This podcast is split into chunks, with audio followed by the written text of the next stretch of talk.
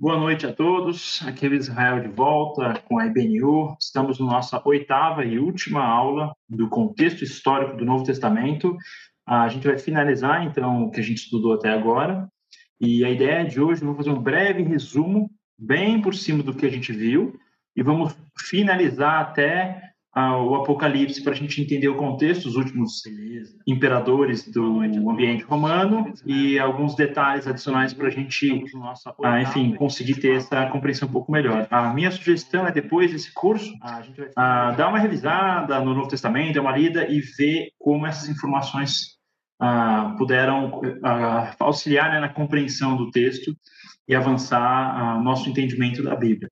Então, eu vou só resumir agora uh, brevemente. A gente teve seis aulas, três sobre Grécia e três sobre Roma, e depois a aula passada é essa, mais associada mesmo, efetivamente, ao Novo Testamento. Então, a gente estudou inicialmente o ambiente grego, vimos né, os minoicos, os micênicos e os dóricos, desde a civilização em Creta até a região da Anatólia, dos jônicos, e depois a expansão dos dóricos, contexto onde surge a cultura que depois será expandida, né, ah, globalmente. A gente foi na Grécia clássica, vimos o embate entre Atenas e Esparta, o confronto cultural significativo até porque Paulo vai para Atenas e vai dialogar com essa visão, a filosofia e essa cultura Areópago. Então a gente viu sobre esse confronto civilizatório entre as duas uh, culturas, a micênica e a dórica,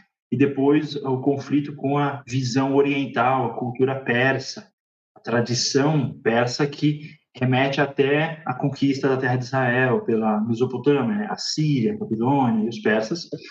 Essas culturas vão entrar em conflito e quem sai vencedor vai ser os gregos, na pessoa de Alexandre o Grande, quando Alexandre tem as suas vitórias, ele vai pegar toda a cultura que foi fermentada e criada no contexto da Grécia clássica, particularmente Atenas. A gente sabe muito bem né, que o seu professor foi ah, uma sequência, né, Aristóteles é aluno né, de Platão, aluno de, de Sócrates, então toda a visão grega em Atenas ah, que depois vai ser traduzida no ginásio, na astronomia, engenharia, teatro, toda essa cultura, a gente viu sobre as bibliotecas, como isso expandiu e, ah, nas duas civilizações, dos Seleucidas, os Ptolomeus, e como isso impacta a terra de Israel, o ambiente dos macabeus, os conflitos, as culturas, questão de circuncisão, questão de ir para o ginásio, estudar, a Bíblia vai estar em hebraico, a Septuaginta, então vai para grego, muda para latim com os romanos, todo esse contexto.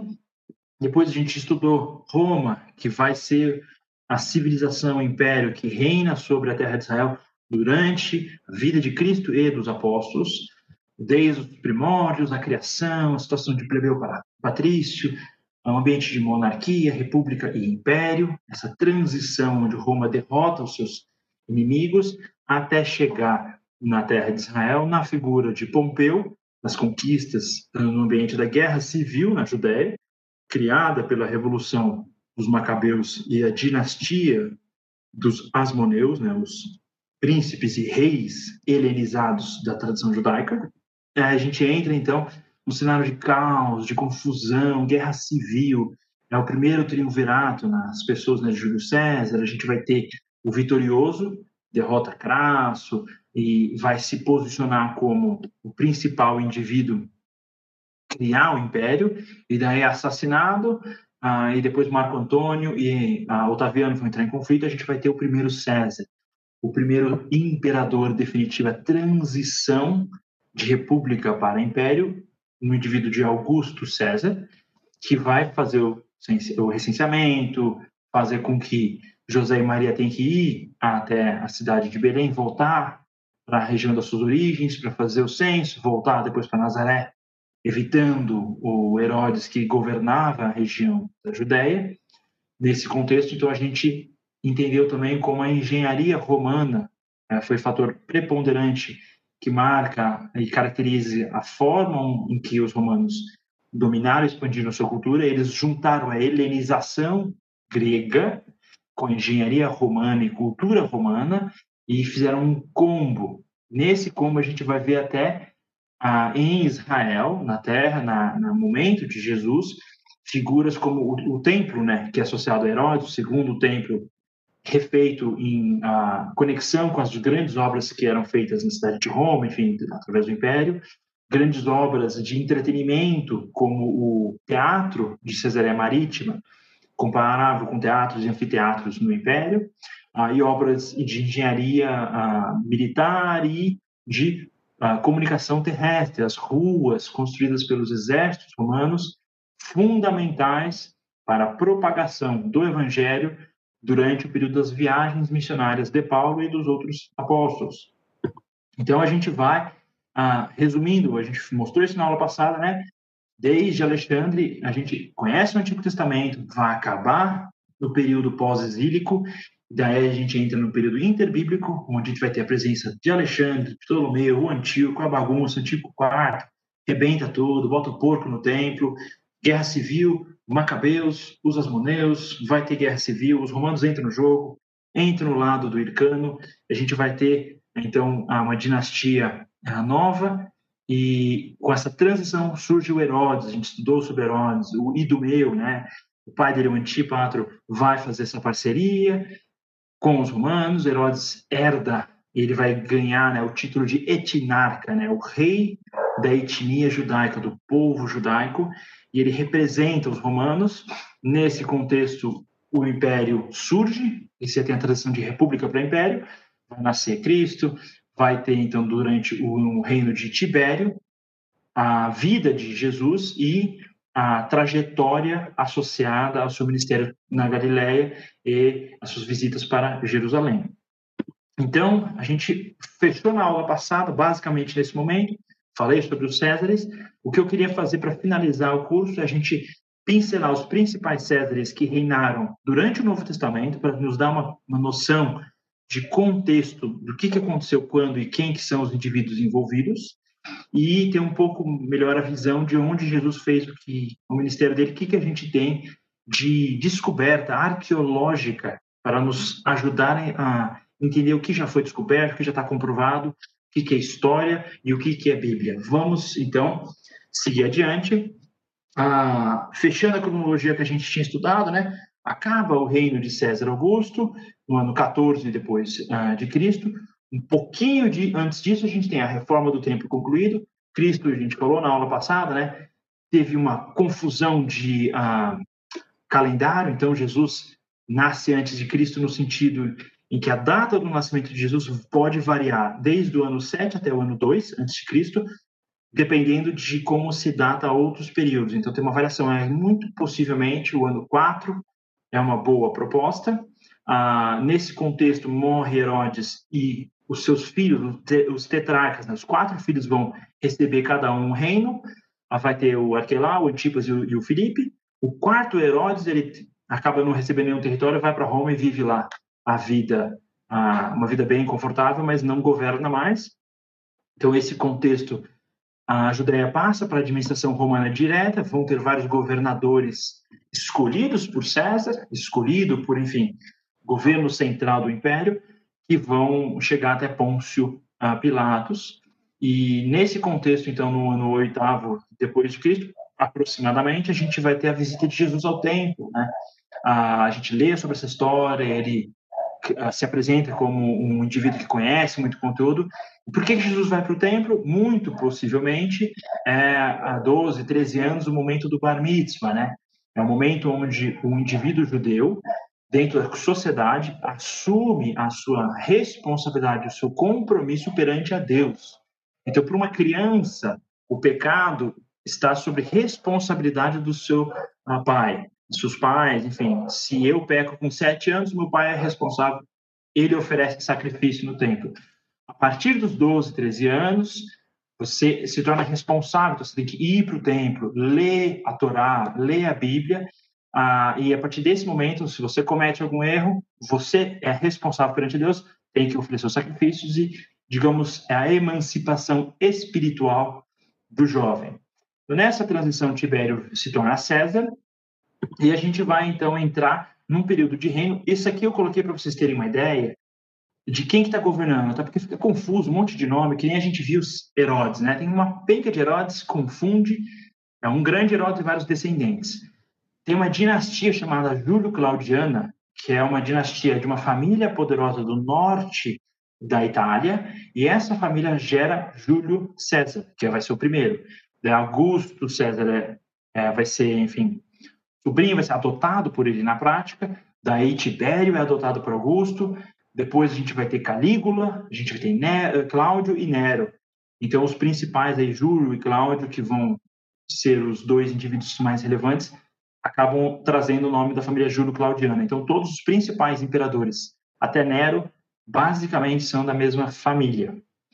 Ah, vamos, então, seguir em frente. Tibério. Quem era Tibério? Para ter uma ideia do imperador que reinou durante o período ah, de Jesus.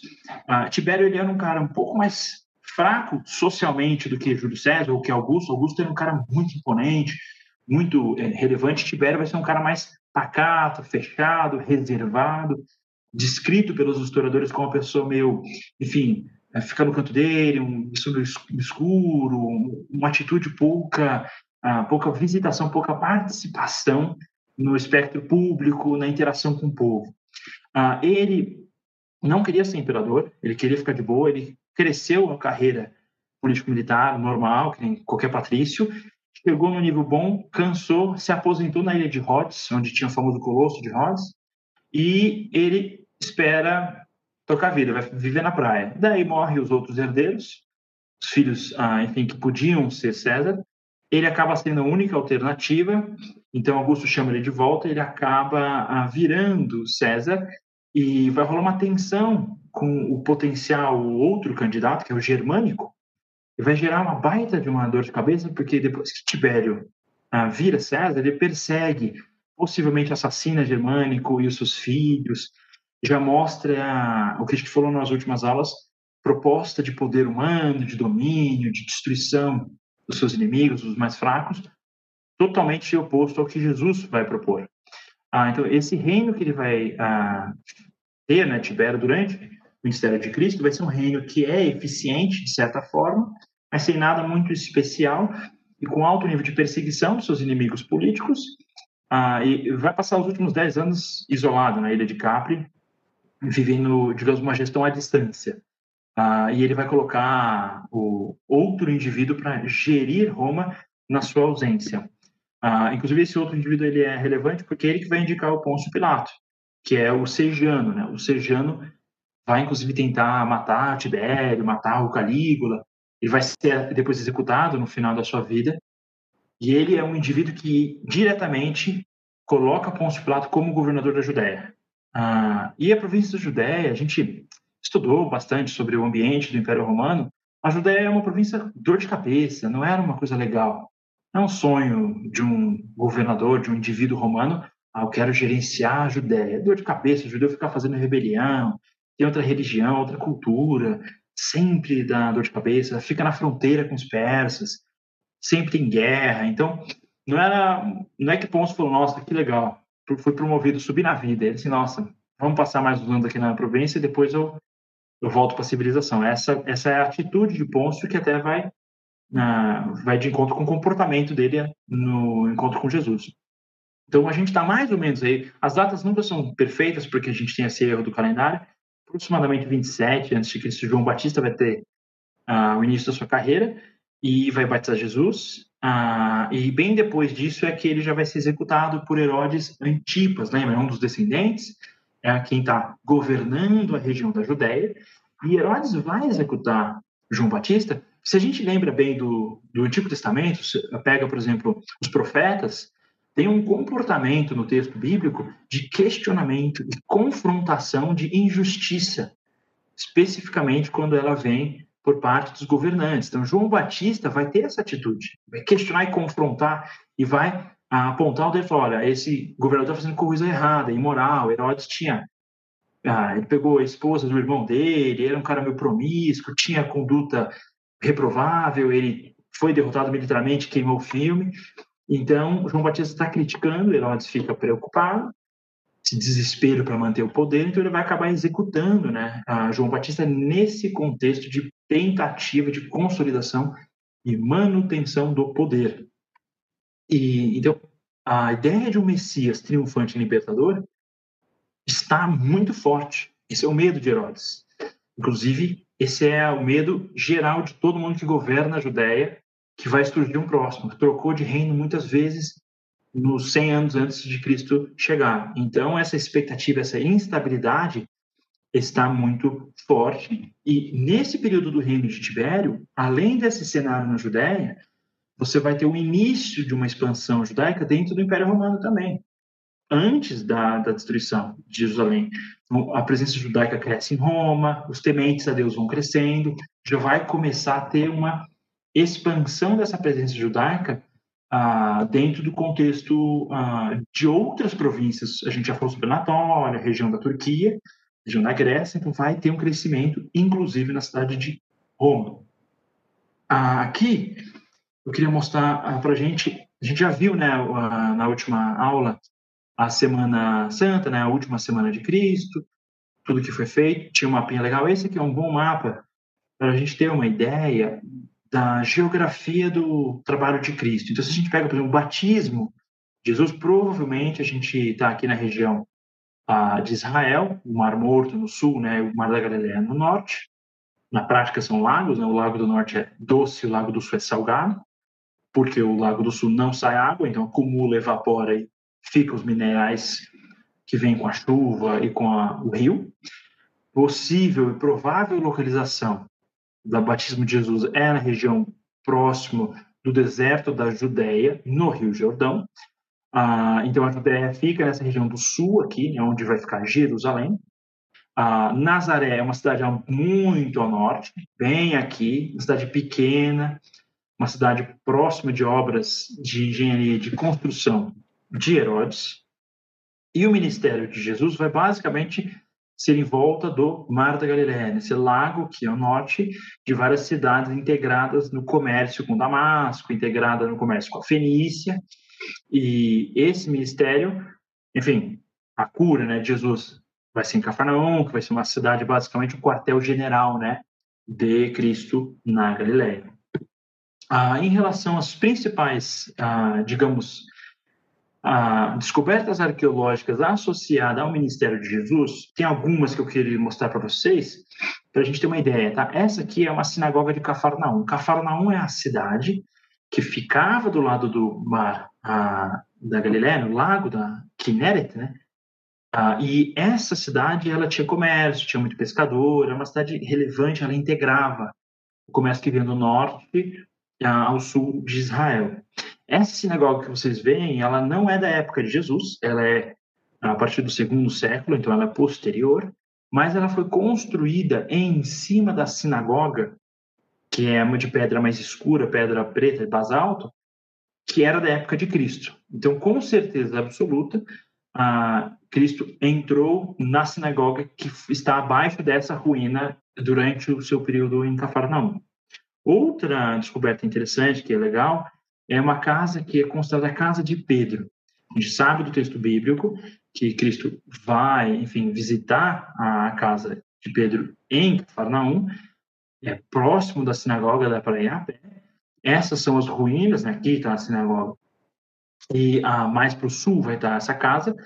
E aqui a gente tem um mapa que mostra a geologia das construções que foram feitas desde o período dos romanos até hoje. Então, depois, ah, enfim, da destruição da, da, região da Judéia e da região de Israel, você vai ter construções até de uma igreja bizantina ah, por volta do século VI, você vai ter outras construções em cima desse sítio. Então, hoje, inclusive, tem uma igreja católica, que esse sítio é administrado pela igreja católica, ah, e é muito possível, né, inclusive muito razoável, ah, que essa seja construções que foram feitas sobre a localização onde ah, residiu, enfim, a família de Pedro, ah, onde Jesus foi ah, durante, enfim, o período em que ele estava em Cafarnaum. Outra descoberta muito interessante nessa região foi o barco do primeiro século, que foi descoberto recentemente, faz alguns, algumas décadas já vai, mas é relativamente recente essa descoberta. Ah, e esse barco ele é mais ou menos do período ah, dos apóstolos. Então isso é muito interessante, porque a gente sabe muito bem a história de Jesus, ele vai na água, ele vai, ah, enfim, estar presente nesse ambiente dos pescadores. Esse barco ele provavelmente se assemelha aos barcos de pescadores.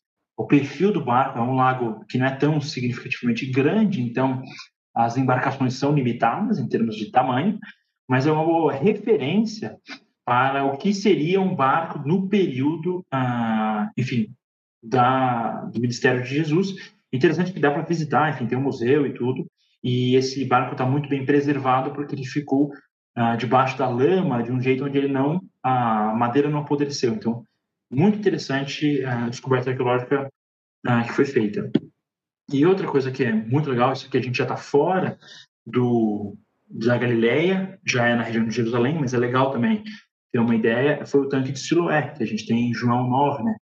Jesus vai curar o cego, e à direita tem uma reconstrução muito do que muito provavelmente era essa esse tanque na época. A gente falou já sobre enfim o desenvolvimento da medicina dentro do mundo helênico. Então, é comum, até a gente não falou nesse curso, mas algumas igrejas do dentro da região da Turquia, Laodiceia, a gente sabe a questão das termas, água quente, água fria, água morna.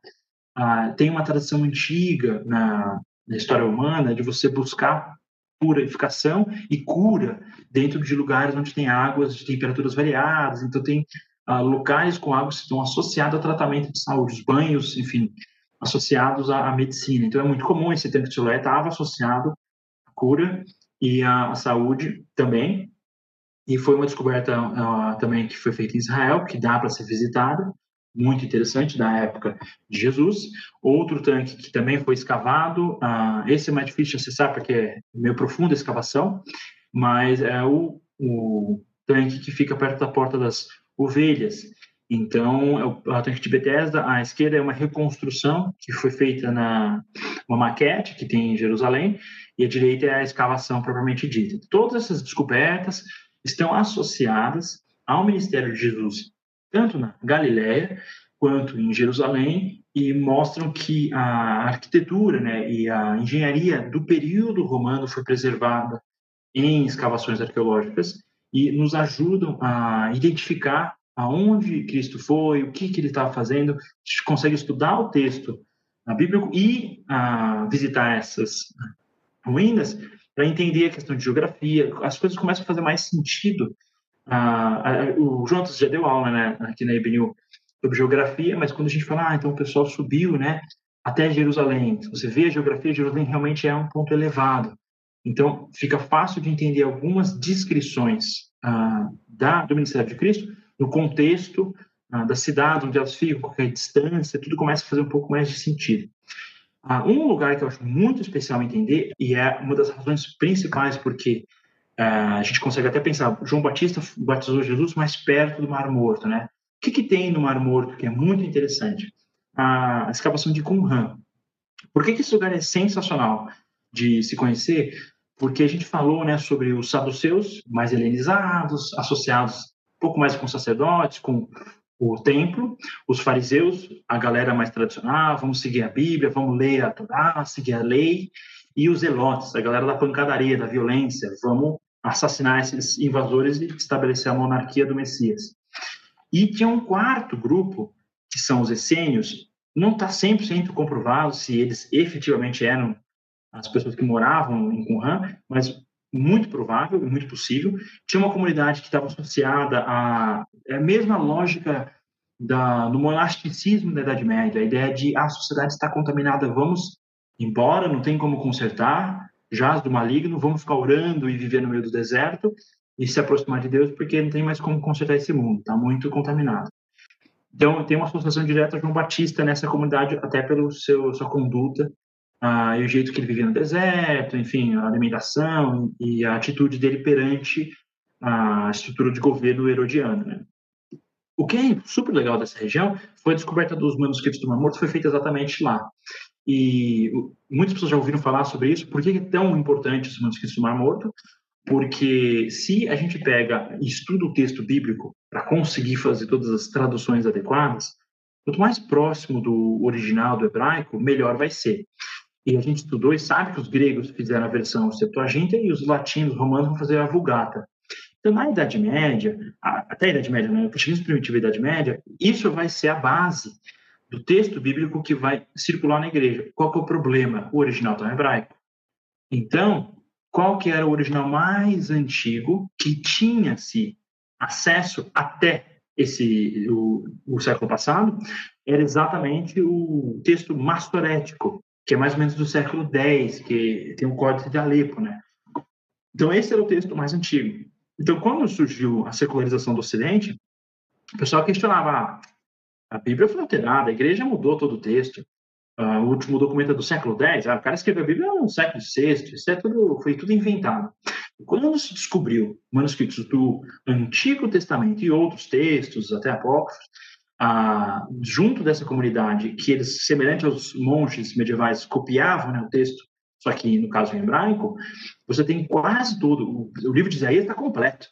Ah, isso tudo preservado em pergaminho, preservado até alguns papiros, mas a maior parte em pergaminho, nessas ah, cavernas na região próxima de Qumran, aonde esses essênios provavelmente fugiram na destruição de, da Judéia de Jerusalém. E o último detalhe que eu acho legal, isso dá para visitar inclusive em Jerusalém, no museu, é o documento mais antigo em paleo-hebraico, que existe, é um texto de números que fica é, numa bênção sacerdotal, né, um, é metal, por isso que foi preservado, e é antes do exílio. Então, muito legal, esse seria o documento mais antigo. Então, se já tinha uma bênção sacerdotal numa roupa decorativa no ano 600 a.C., esse texto é mais antigo, então muito interessante. Realmente a lei ela é, antecede esse período e isso é muito importante dentro do contexto da arqueologia bíblica. Outro assunto que eu acho legal a gente ter uma noção só para entender um pouco melhor, é, eu falei muito sobre história, mas tá, Israel, de onde você tirou essas informações? Você inventou? Você leu isso aonde? Onde estão nossas fontes confiáveis? E tem várias fontes, mas ah, a gente conhece muito bem o Tasto, né, que era o historiador romano, ele vai citar, vai ter vários historiadores do contexto do Império Romano que vão falar sobre o que aconteceu na Judéia. Mas um dos principais, que é muito interessante, que escreveu muito, muito sobre o período histórico do primeiro século no judaísmo, na Judéia, foi exatamente esse Flávio uh, Joséfo. Então, o Flávio Joséfo, ele é um judeu, só que ele também é romano, então ele é misto, e ele vai estar do lado dos romanos na destruição do templo. Ele vai acompanhar e vai escrever sobre isso. Então, muito interessante isso, muito legal, e ele vai escrever dois livros, A Guerra dos Judeus e a Antiguidade Judaica. Então, muito do conteúdo que é utilizado hoje para entender, enfim, a história, é, tem o original do Flávio José, lógico, ele vai, é um cara meio tem uma apologia pró ao judaísmo, pró ao time dele, né? Então, tem propostas muito específicas, mas ele é uma fonte muito legal, muito interessante para se estudar. Ah, então, meio que fazendo esse apanhado, vamos seguir a sequência dos imperadores. A gente tinha a Tibério, que começou no ano 14 e terminou no ano 37. Isso é durante o ministério de Jesus, era só Tibério, condenação, tudo era Tibério. Acabado Tibério, lembra aquele germânico, um outro potencial imperador, que não vira imperador, ele deixa Tibério tomar frente, ele tem muitos filhos, a maior parte é assassinado, sobra o Calígula. Esse Calígula, então, ah, inclusive eu falei quando eu descrevi o exército, né, que o nome dele está associado àquela, àquela sandália, né, o, ah, o calçado militar, quando ele era moleque ele usava roupinha de exército e o pessoal apelidou ele de pequeno, até a botinha de militar ele está usando. Então ele não gostava desse apelido, e eu faço questão de chamar disso porque ele era um cara muito zoado. Ah, ele, então, vai ter um reino curto, ele era um cara... A gente tem três imperadores que são zoados, que é Calígula, Nero e depois Domiciano. São os três caras uh, bem complicados. Ele vai ser o primeiro, mas ele reina pouco. Ele vai ter um problema de saúde, vai desenvolver um tipo de demência, uh, que é bizarro. Ele vai botar o, cavalo dele como cônsul. A gente sabe que o cônsul é um cargo relevante, né? Cônsul e sacerdote. O cara tem que ser muito doido para, no contexto romano, colocar um cavalo como cônsul em Roma. Esse é o nível de demência que ele chega. Para ter uma ideia de como esse cara era complicado e como a situação do, do digamos, judaísmo do segundo templo na Judéia na época estava fragilizada, ele pediu para o governador romano da província da Judéia, já era depois, não era mais Pôncio Pilato, colocar uma estátua dele dentro do templo. E o governador falou, cara, você bebeu demais, Deus. vamos segurar um pouco, vamos repensar, porque meus judeus não curtem essas coisas. A última vez que botaram um porquinho lá, deu ruim. Lembra que fizeram a estátua de Zeus? A galera fica brava. Então, ele conseguiu persuadir e o Calígula acabou no final falando, ah, tá bom, né? não vou fazer não. Ah, então, dentro desse contexto de Calígula, é que o Herodes Agripa, o primeiro, né, vai ser amigo pessoal, inclusive, dele, vai assumir, eu, eu, falei sobre isso, né? Teve só governo de judeu, de, de romanos, né? E daí teve o último rei judeu, que é o Herodes Agripa, que reina só alguns anos, no finalzinho, enfim, da, da gestão de Calígula. Ah, e ele vai retomar, né? O último, digamos, herdeiro herodiano. Ah, e nesse começo, Herodes está alinhado já com Calígula, ele vai começar primeiros, digamos, momentos de perseguição que vão atingir os judeus que já estão seguindo Cristo já são os cristãos. Ah, então, depois de Calígula vai ser Cláudio, como eu falei, da dinastia Júlio-Claudiana. Cláudio é do bem, então Júlio é o cara que começa, Cláudio claramente vai ser um cara mais parceiro. Ele é irmão do Germânico, que era o melhor general, inclusive pode ser até considerado um dos melhores generais da história do Império Romano, o cara era bom. E o nome dele está associado às conquistas do pai dele, que conquistou regiões na Germânia ah, que é hoje a Alemanha, né? Então, esse imperador Cláudio é irmão desse germânico, ele só não foi morto porque ele tinha problema físico, ele tinha, era manco e gago. Então, ninguém achou, ah, esse manco, esse gago nunca vai virar imperador romano. Então, ele não foi assassinado naquela perseguição. Já que Calígula, enfim, dá ruim, Cláudio entra como alternativa. E, curiosamente, já que o pai dele era militar e estava expandindo na Alemanha, Cláudio foi o primeiro imperador nascido fora da Itália. Já havia um negócio mais global esse, esse império. E esse uh, Cláudio ele é meio irrelevante. No período de Calígula, vira cônsul e senador, mas lembrando, né? Calígula botou o cavalo dele para ser cônsul, então a referência era bem baixa mesmo. Mas Cláudio, ele era um cara muito avançado intelectualmente, ele era um acadêmico, uh, digamos, em capacidade intelectual. Fisicamente ele era fragilizado, inclusive ele vai ser o primeiro imperador não militar é, queima um pouco o filme. Falou, caramba, você vai ser imperador, você nunca lutou, ele nem consegue ir para a guerra direito, mas ele tem essa pegada mais acadêmica e intelectual. Então, no seu governo, ele gerencia bem a economia e a, vai ter expansão militar. As ilhas britânicas vão ser, inicialmente, o sul vai ser conquistado nesse período, ah, e ele vai organizar tudo, né? fechar as contas que o Calígula, como todo péssimo gestor, sempre vai arrebentar as contas públicas. Então, nesse momento, eu acho que um, uma informação histórica muito legal a gente tem em mente foi que Cláudio vai expulsar os judeus que estavam em Roma. Lembra que eu falei que eles aumentaram a presença no período de Tibério? E esse Cláudio expulsa eles. E o que é interessante é que tem um cara chamado Suetônio, que é tipo um historiador que vai ter textos sobre esse período, e ele vai falar abertamente que Cláudio expulsa os judeus por causa de um tal de Crestos.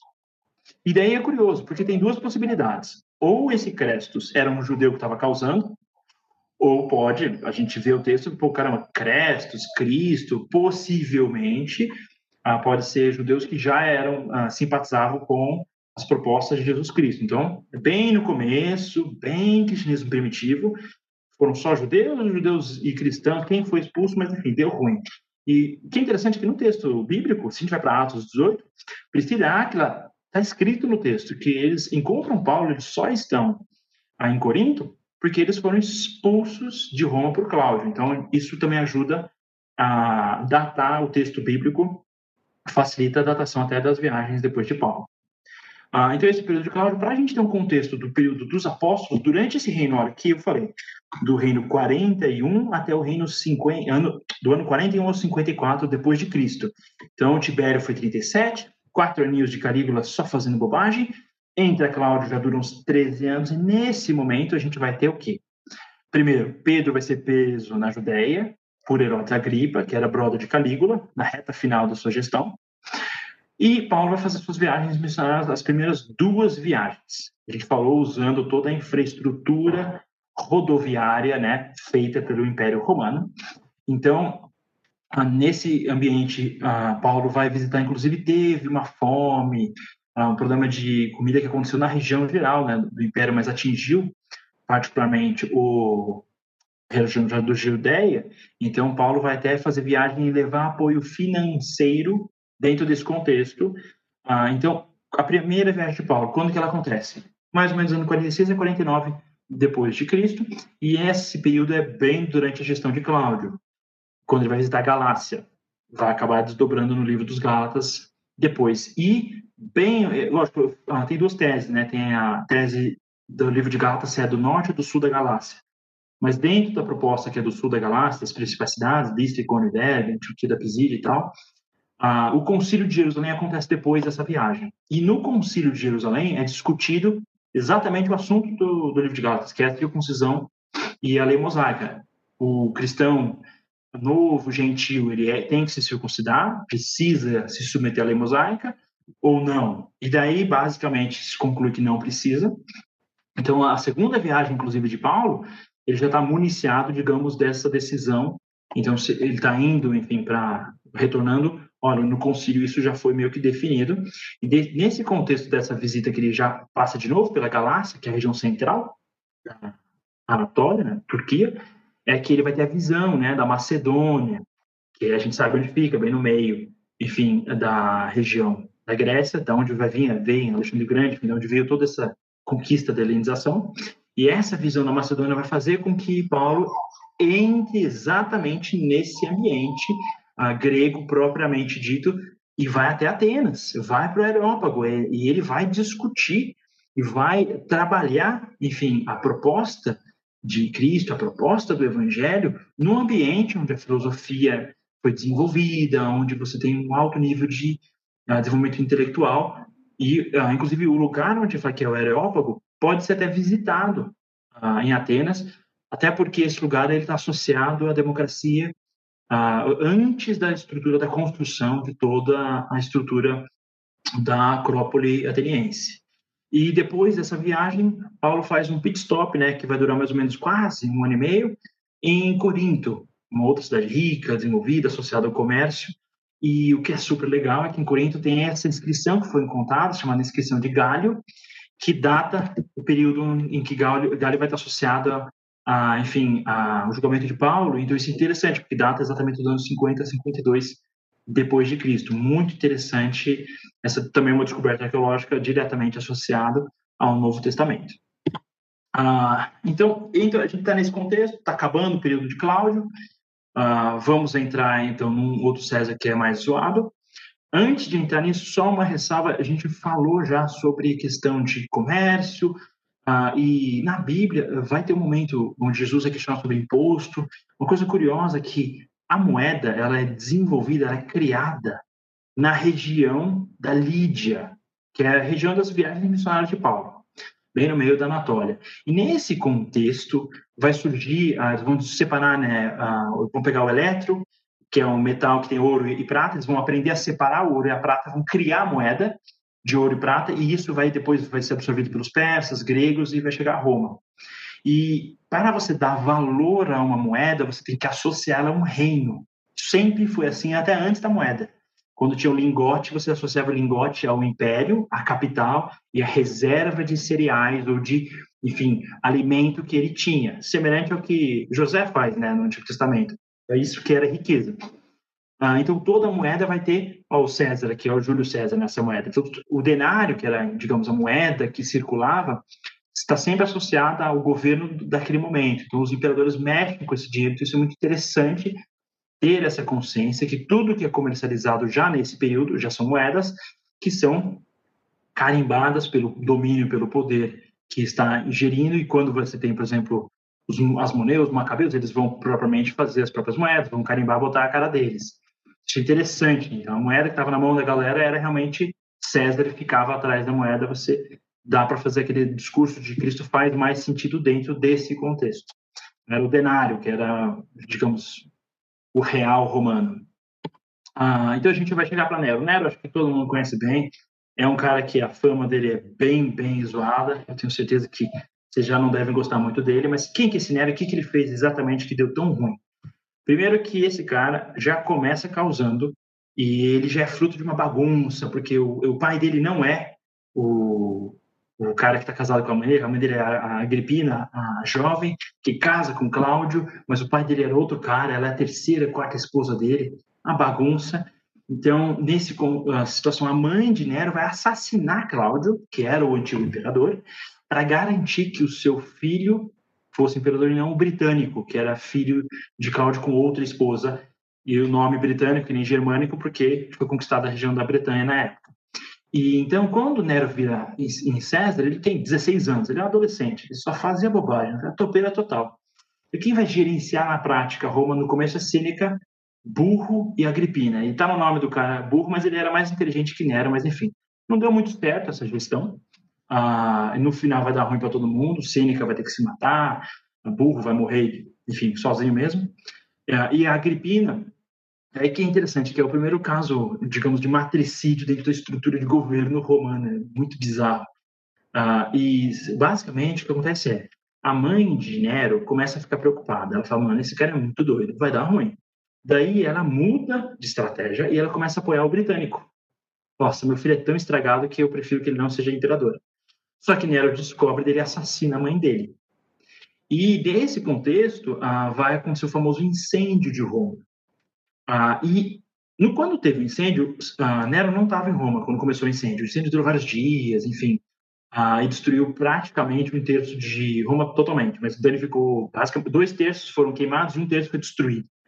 E o problema foi, poucos dias depois que rolou esse incêndio, que acabou e que foi tudo resolvido, ah, Nero veio aqui, ele ajudou, ele apoiou e tal.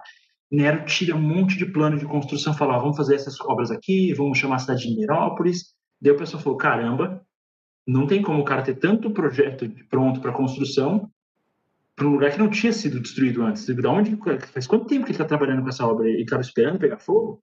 Então, na, dentro do ambiente político e social, ele foi associado como possivelmente e muito provavelmente alguém que causou esses incêndios para fazer obras para se endeusar e se uh, valorizar.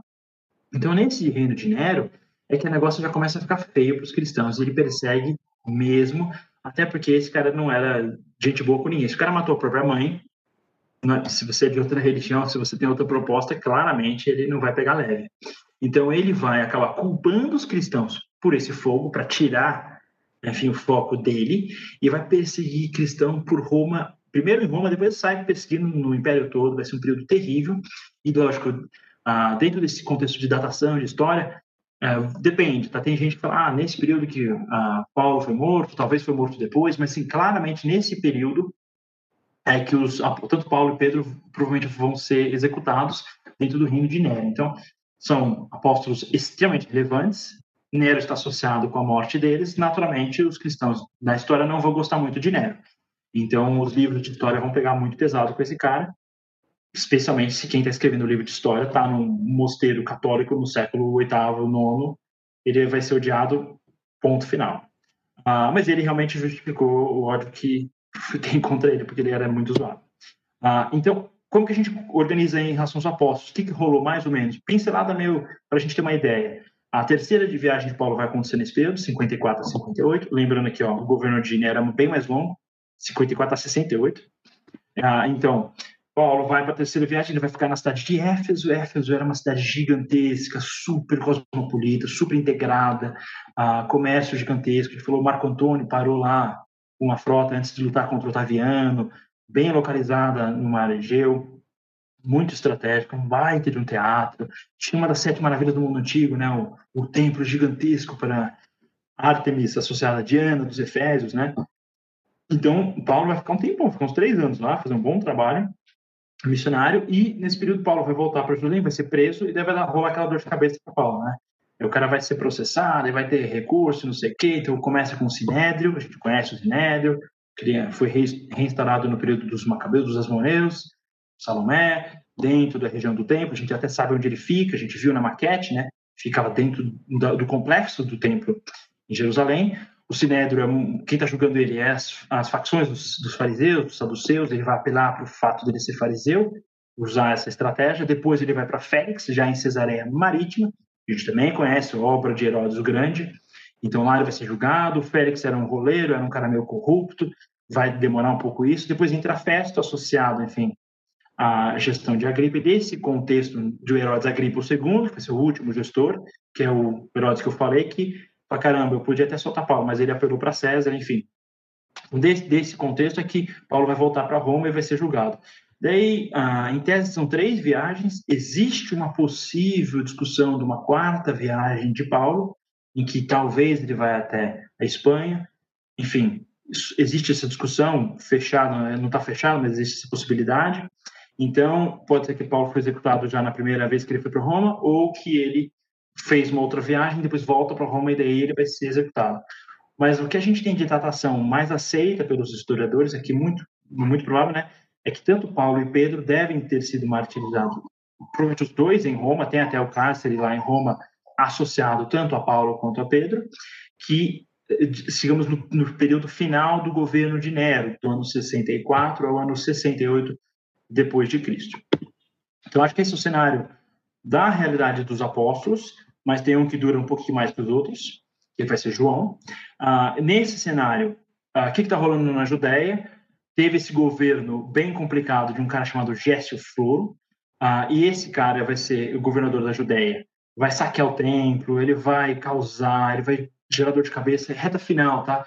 Ah, nesse ambiente, os judeus já estão frustrados. Lembra, Calígula já queria pôr estátua dele, Nero está perseguindo o cristão, persegue judeu também. Tá uma confusão.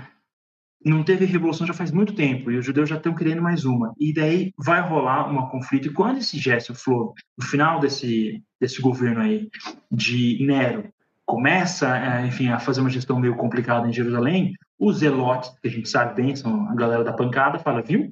A gente tem razão. Não adianta discutir, não adianta a gente negociar, não vai melhorar. Só para piorar. Então, vamos sair dando tiro em todo mundo. Só que no caso com facas, porque não tinha armas de fogo.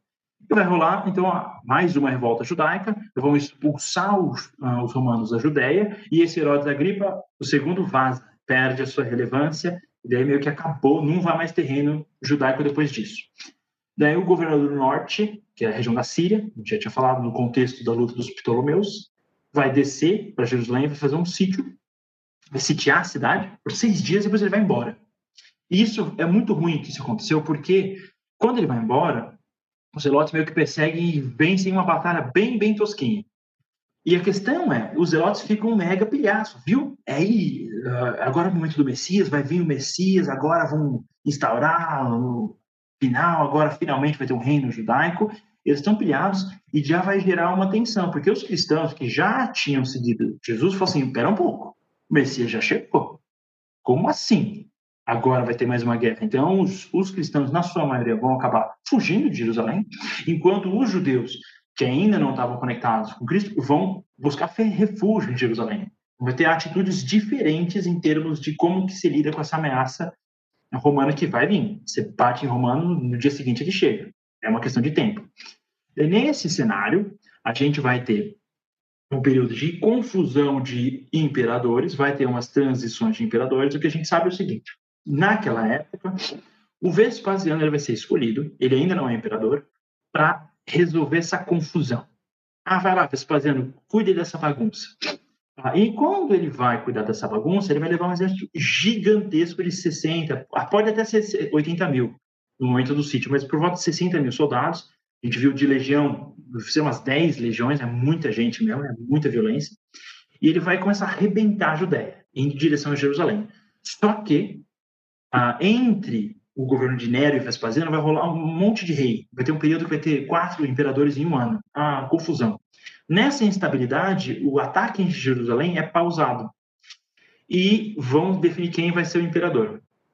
Então, vai ter uma pequena trégua que potencializa ainda mais o movimento dos zelotes. E daí tem uma coisa muito ruim que os zelotes vão fazer.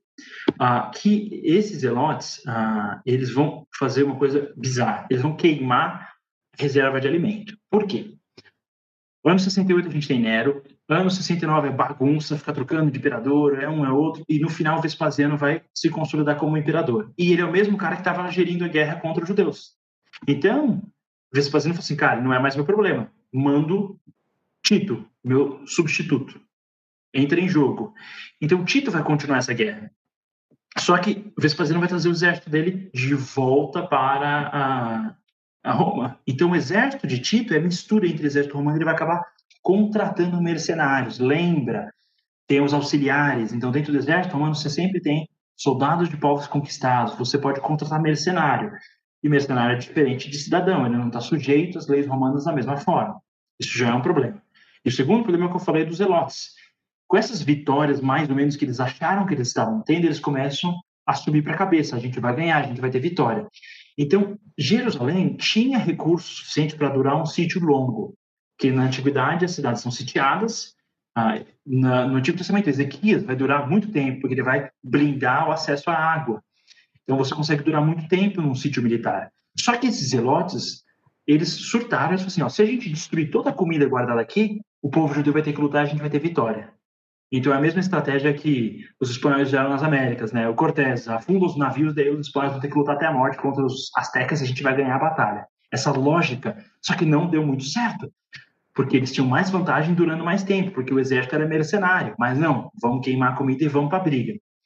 Nesse cenário, então, Tito vai conseguir uh, lutar sob a gestão de Vespasiano e arrebentar com os judeus. Uh, mas, então, para a gente focar em Roma, o que está acontecendo durante esse período? Vespasiano está governando, ele consolida o poder depois dessa confusão. Esse Tito está rolando para lutar contra os Zelotes e vai rolar uma vitória significativamente contra esses uh, judeus. Uma ressalva, ressalva histórica, né? Eu coloquei aqui a imagem do, do Coliseu, porque é nesse período que o Coliseu vai ser construído tem uma visão um pouco equivocada, que é comum no mundo, enfim, cristão, de que o Coliseu está associado à perseguição dos cristãos. Isso é muito improvável.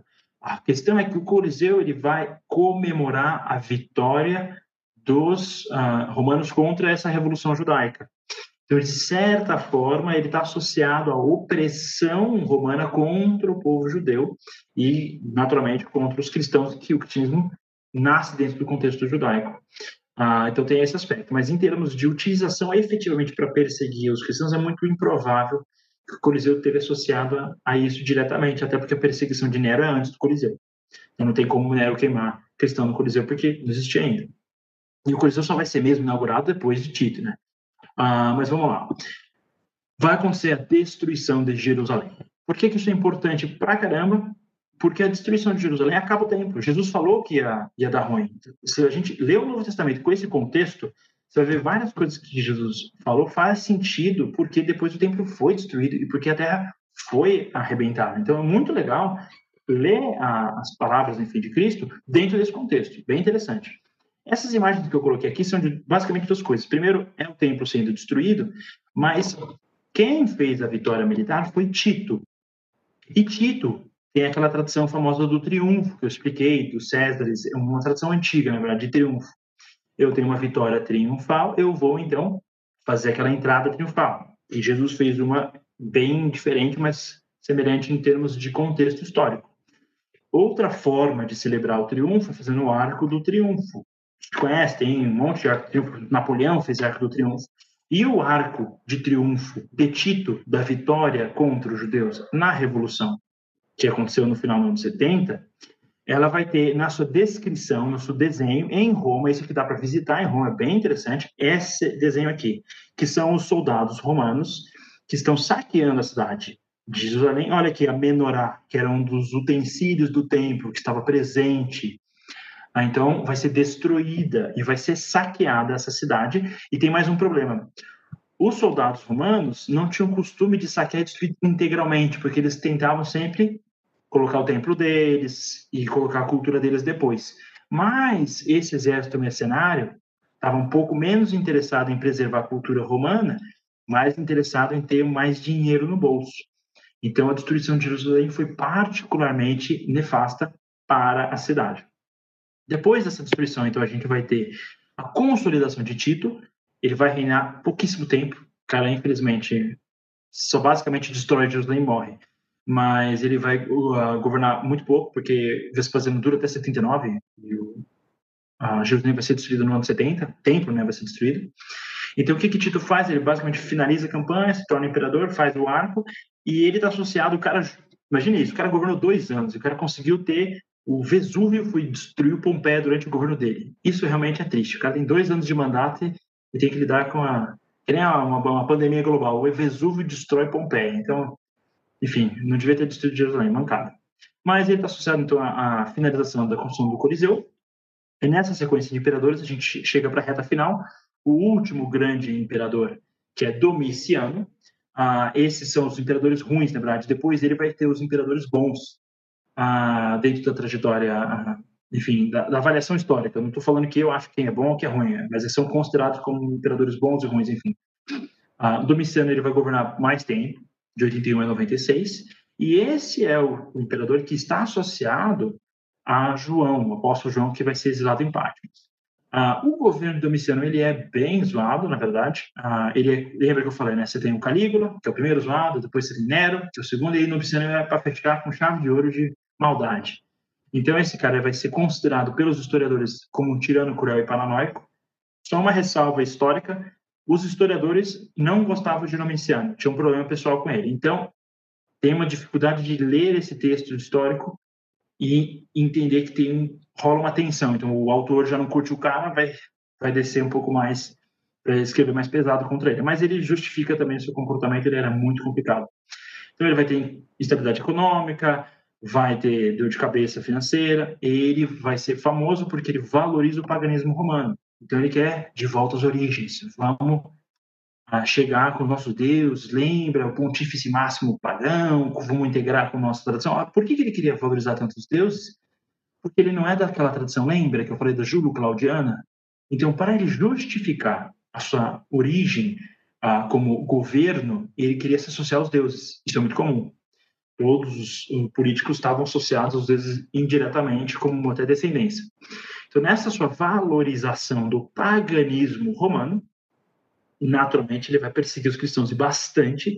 Nesse período especificamente de Domiciano é que a gente ah, é muito razoável essa associação, muito provável que nessa perseguição ah, João deve ter sido exilado para Patmos. Isso não era uma coisa rara, tá? Isso é comum.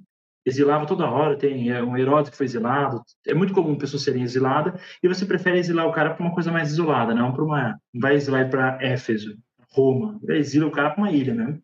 É muito provável que Patmos estava exilado ah, João foi exilado em Patmos, ah, nesse período de Domiciano, e é associado a, a, ao texto do Apocalipse, deve ter escrito, escrito nessa época, e Patmos fica pertinho de Éfeso, pertinho das sete igrejas do Apocalipse.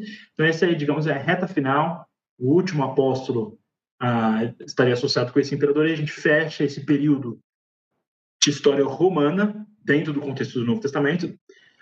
A partir disso, a gente vai entrar eu, eu, só coloquei dois slides aqui do período do cristianismo se expandindo. Está meio ruim para perceber esse slide aqui, mas é, isso aqui é só para vocês verem. Inclusive, antes de eu falar desses slides aqui, eu já vi que entrou algumas perguntas. Já que essa é a última aula, se vocês tiverem mais perguntas, podem mandar e eu vou fazer de tudo para responder todo mundo sem ah, nenhuma informação incorreta. Se tiver pergunta que eu não sei responder, eu não vou responder coisa errada, não. Mas vamos aqui. Para finalizar, então, quem tiver pergunta pode mandar, fiquem à vontade, tá? final agora. Esse aqui é um mapa para vocês terem uma ideia. Ah, lembra das viagens missionárias de Paulo? Então, quando você está no ano 100 depois de Cristo, que é bem quatro anos depois de Domiciano, bem depois de João, olha como está o cenário da igreja no mundo romano. Tem uma presença forte aqui na região das, das cartas, da, enfim, do centro da, da, Anatólia, mais para o Oriente, a região da Jônia.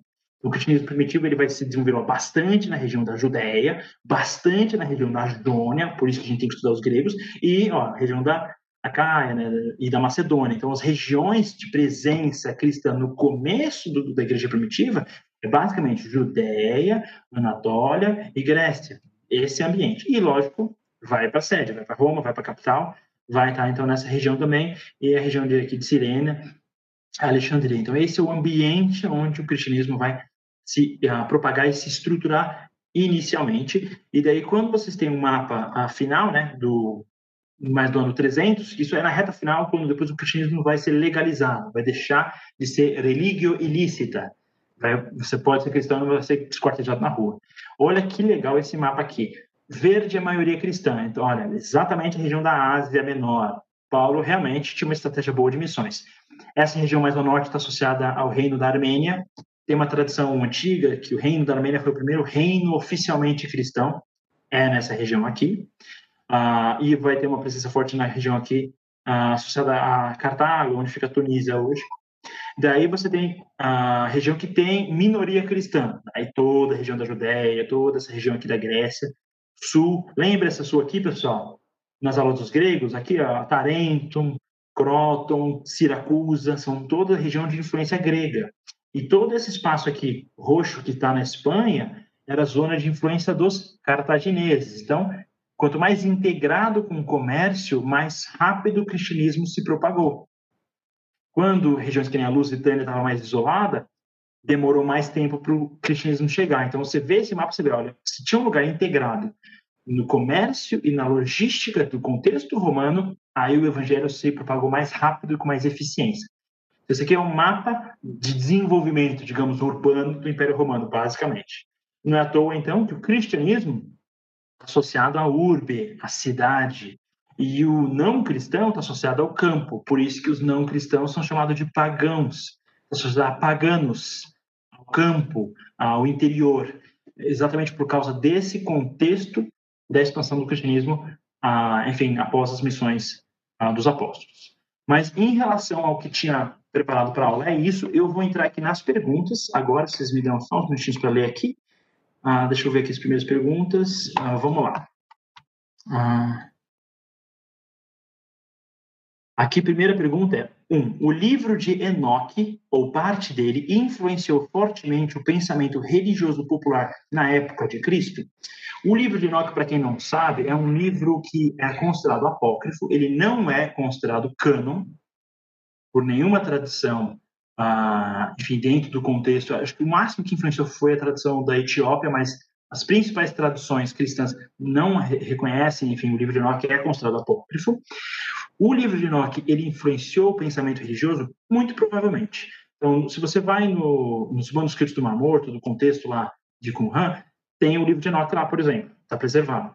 E algumas, inclusive, é curioso isso, acho que até recomendo para quem não conhece dar uma estudada depois para ter uma ideia. Tem muitas visões que existem na mentalidade cristã hoje em dia que na realidade não estão na Bíblia, estão no livro de Enoque e acabaram influenciando o cristianismo de maneira meio confusa. É interessante ter uma ideia. O livro de Enoque tem mais do que um livro, na verdade são três livros, ah, e tem cada um, enfim, não vou entrar em profundidade aqui, mas ah, tem algumas características que eles trabalham um pouco a guerra dos Nefilim, dos gigantes. Como que eu poderia descrever o livro de Enoch? Ah, você tem, ah, pensa que você tem um filme principal de ficção científica e daí você faz o segundo filme de desdobramento. É como se o Enoch fosse uma sequência de ficção científica baseada no Antigo Testamento. É mais ou menos isso. Então não é um, um digamos, texto considerado sagrado e considerado parte do cano bíblico, mas ele meio que escreve umas histórias bem legais que uh, estão diretamente associadas à tradição do, do, Antigo Testamento, e ele influenciou, sim, tem algumas características que a gente percebe até pelo jeito que foi escrito o Novo Testamento, que é muito possível que o autor tinha tido acesso ao livro de Enoch, até como fonte de informação histórica que tem algum conteúdo que faz sentido. Mas é essa, isso que tem sobre o livro de Enoch. Aqui tem mais uma pergunta, deixa eu só ler aqui antes de entender direitinho. Deixa eu só ler essa pergunta aqui, tá? Então, eu vou ler para vocês entenderem que eu estou respondendo, mas basicamente a pergunta é: entendemos que a crença dos saduceus é muito diferente da crença dos fariseus. E ainda parece haver a crença popular semelhante à dos fariseus, mas com interpretações expectativas sobre o Messias. Então, sobre a crença dos fariseus e uh, dos saduceus, são semelhantes, uh, e a crença popular é mais para os fariseus. Lembra do contexto uh, eles são diferentes? Sim. Eles são absolutamente contraditórios? Não. Os saduceus e fariseus, eles são dois, digamos, duas orientações diferentes a partir do mesmo texto, a partir da mesma lógica.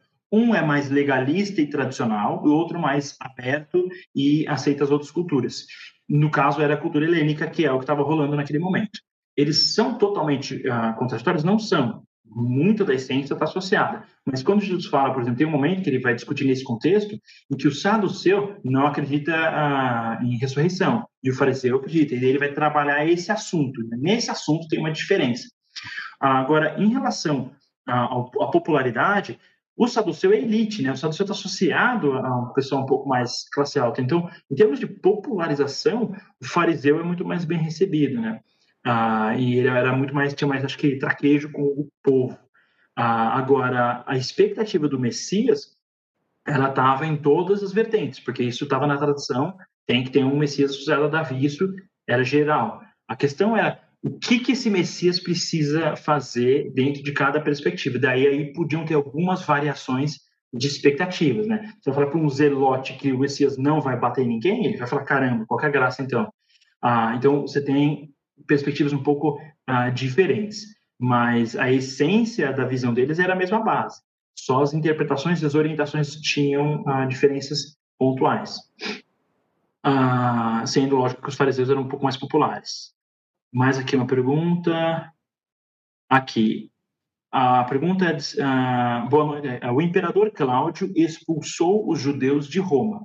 Qual foi o motivo mesmo? Aquila e Priscila foram para Corinto por esse motivo? Vamos lá. Primeiro, por que que Cláudio uh, foi expulsou os judeus de Roma? Isso, de acordo, só tem um registro histórico sobre isso que é de Suetônio, tá? Então, é muito bom na história quando você tem vários registros diferentes.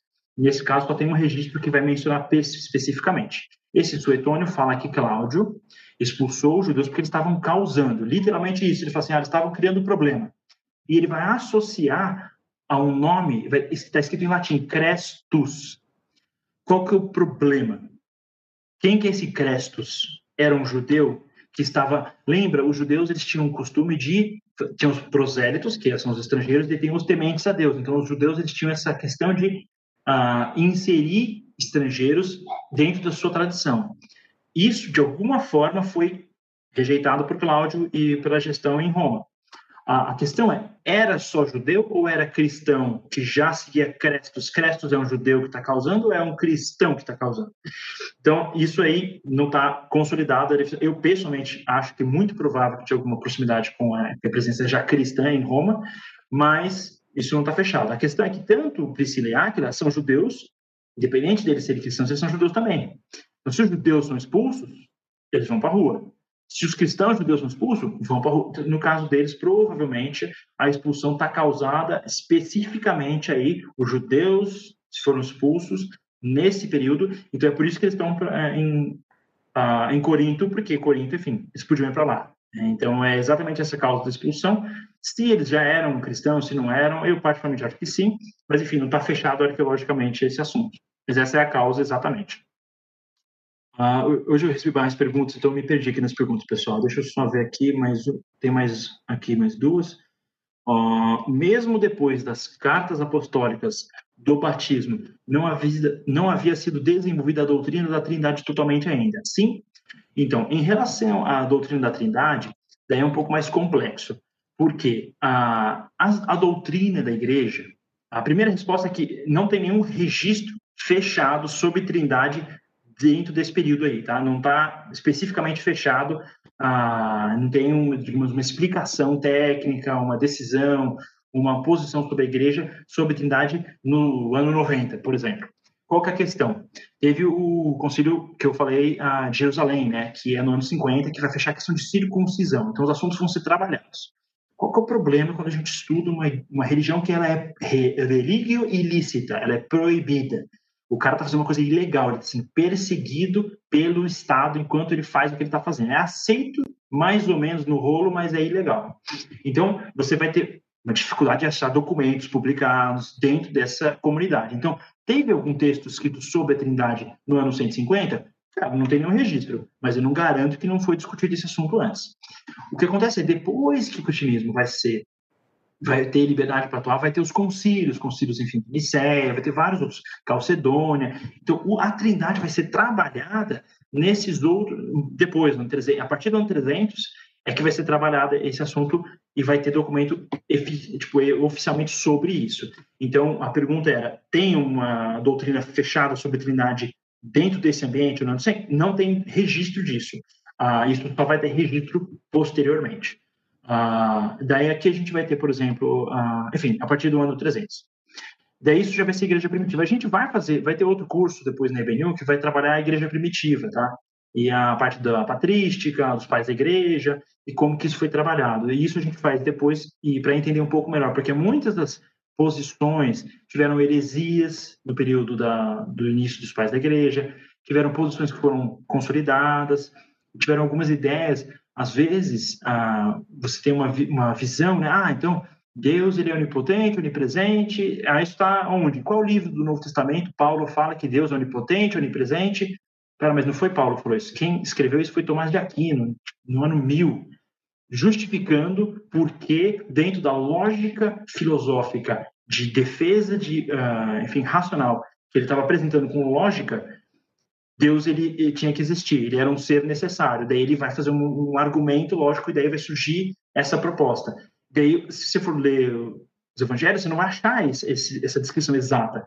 Então, para entender direito o desdobramento da fé cristã e, e, como, quando os assuntos foram trabalhados, é interessante ter essa ideia mais, mais ampla, né?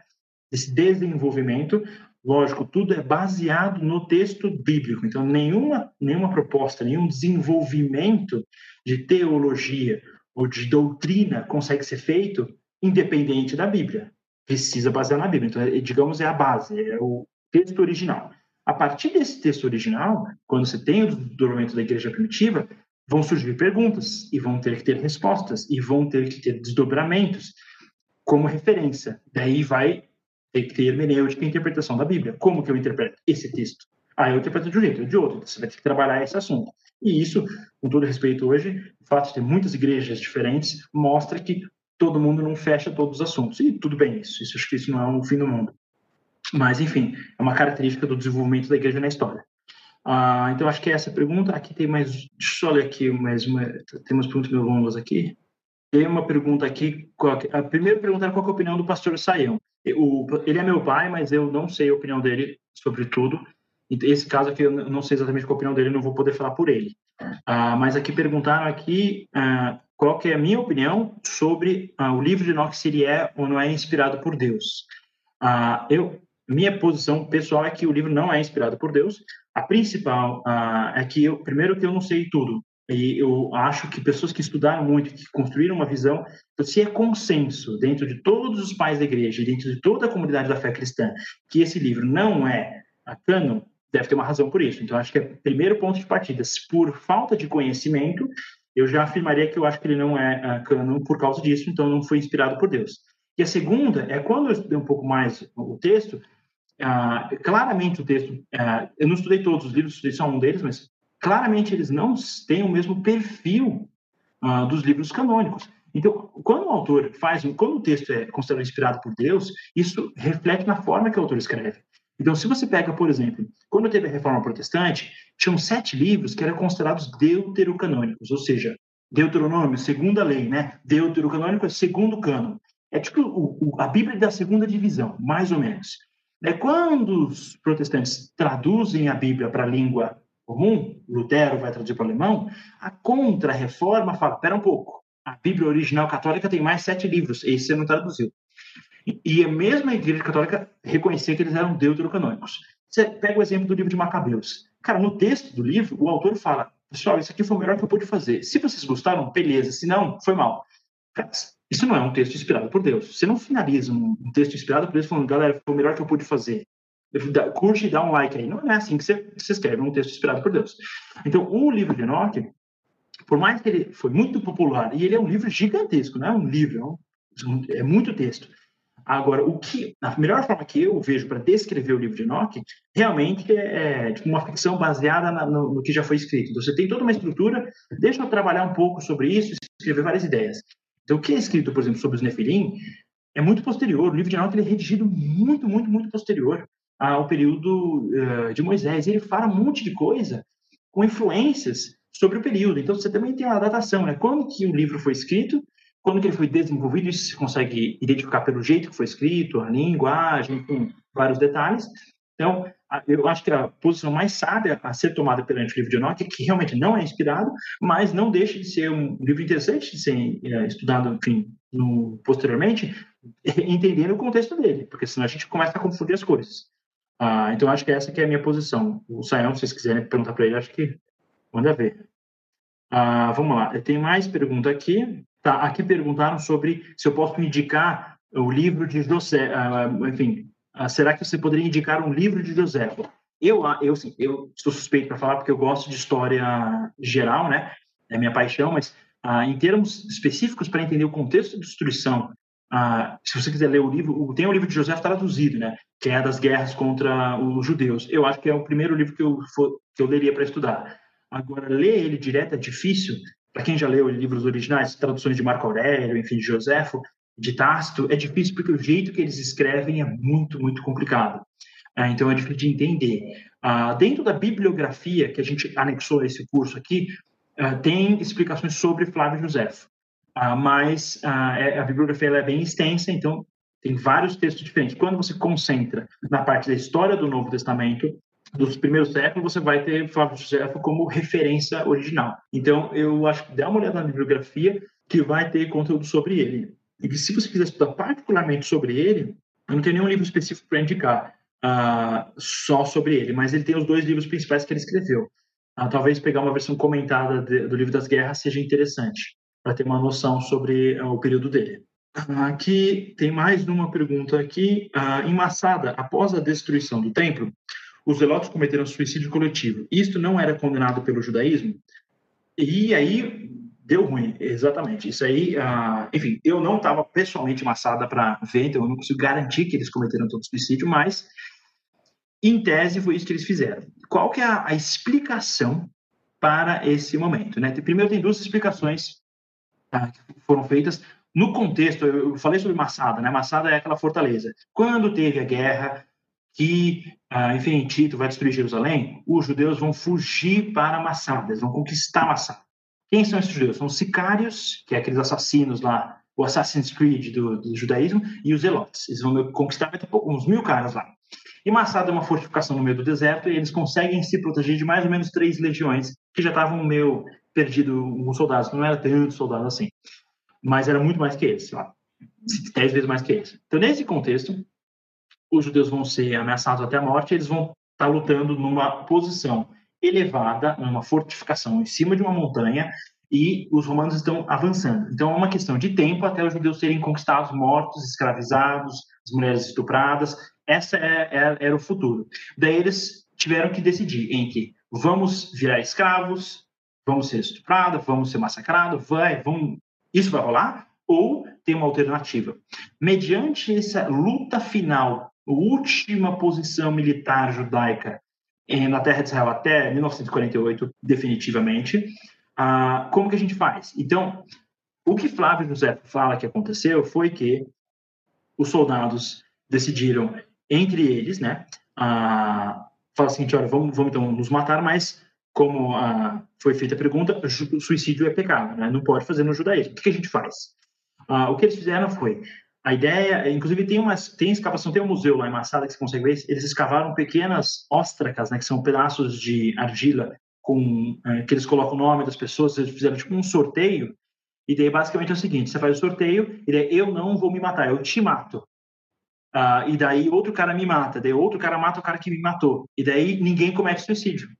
Então é um suicídio coletivo, mas ninguém está se matando, com exceção do último cara que se deu ruim. Esse corre risco de, ah, enfim, ter que justificar para Deus o que, ele fez. Mas a ideia exatamente era essa, que cada um matava a sua família, sua esposa e filhos, e depois, entre os homens, eles organizaram uma hierarquia, e, por sorte, e daí um ia matando o outro até chegar no último, que basicamente ia ter que se matar.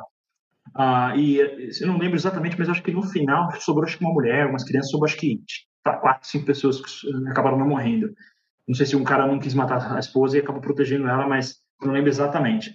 Então, é essa foi a solução que o povo lá teve naquele momento para conseguir, digamos, não cometer esse crime que o, juda... que o suicídio é totalmente proibido no judaísmo, e essa seria a justificativa que tem uma certa embasamento histórico. Muito provável que foi isso que aconteceu, até porque a gente tem as comprovações arqueológicas que foram encontradas nas escavações em Massada e estão expostos no museu, dá para visitar também. Ah, eu acho que eu respondi todas as perguntas, tô, é, que foi bastante texto hoje aqui mesmo que eu recebi. Ah, eu acho que é isso. Não recebi mais nenhuma pergunta. Eu não sei se alguém mais tem alguma pergunta. Eu imagino que não. Ah, mas esse foi o curso ah, que a gente fez sobre ah, o Novo Testamento. A ideia foi exatamente ah, explicar o máximo que a gente pôde, de maneira mais clara, do mundo greco-romano e como ele integra com o contexto bíblico. Agora, acho que a segunda fase desse curso é a leitura do Novo Testamento pelo, por parte de todo mundo e a repensar né, a forma que o texto foi escrito, repensar o, o que está sendo discutido em cada momento, à luz dessas informações históricas que nos ajudam a entender melhor o texto. E a partir disso vão surgir novas perguntas. Acho que esse é um processo natural da gente estudar a Bíblia. Ah, então, é isso que a gente tinha ah, por hoje. Então, ah, encerramos essa sequência de aulas sobre o contexto histórico do Novo Testamento. Ah, a gente vai ter aulas futuras, vai, vai ter o próximo calendário, a BNU vai informar todo mundo próximo calendário aí de aulas. Que Deus abençoe a todo mundo que está envolvido nesse projeto, enfim, na igreja, e a todos que estudaram, que Deus abençoe a vida de vocês. Então, nos vemos no futuro, ah, em breve aí, nos próximos cursos que vão ser produzidos. Tenha uma ótima noite, uma ótima semana. Então, até a próxima. Boa noite, Deus abençoe.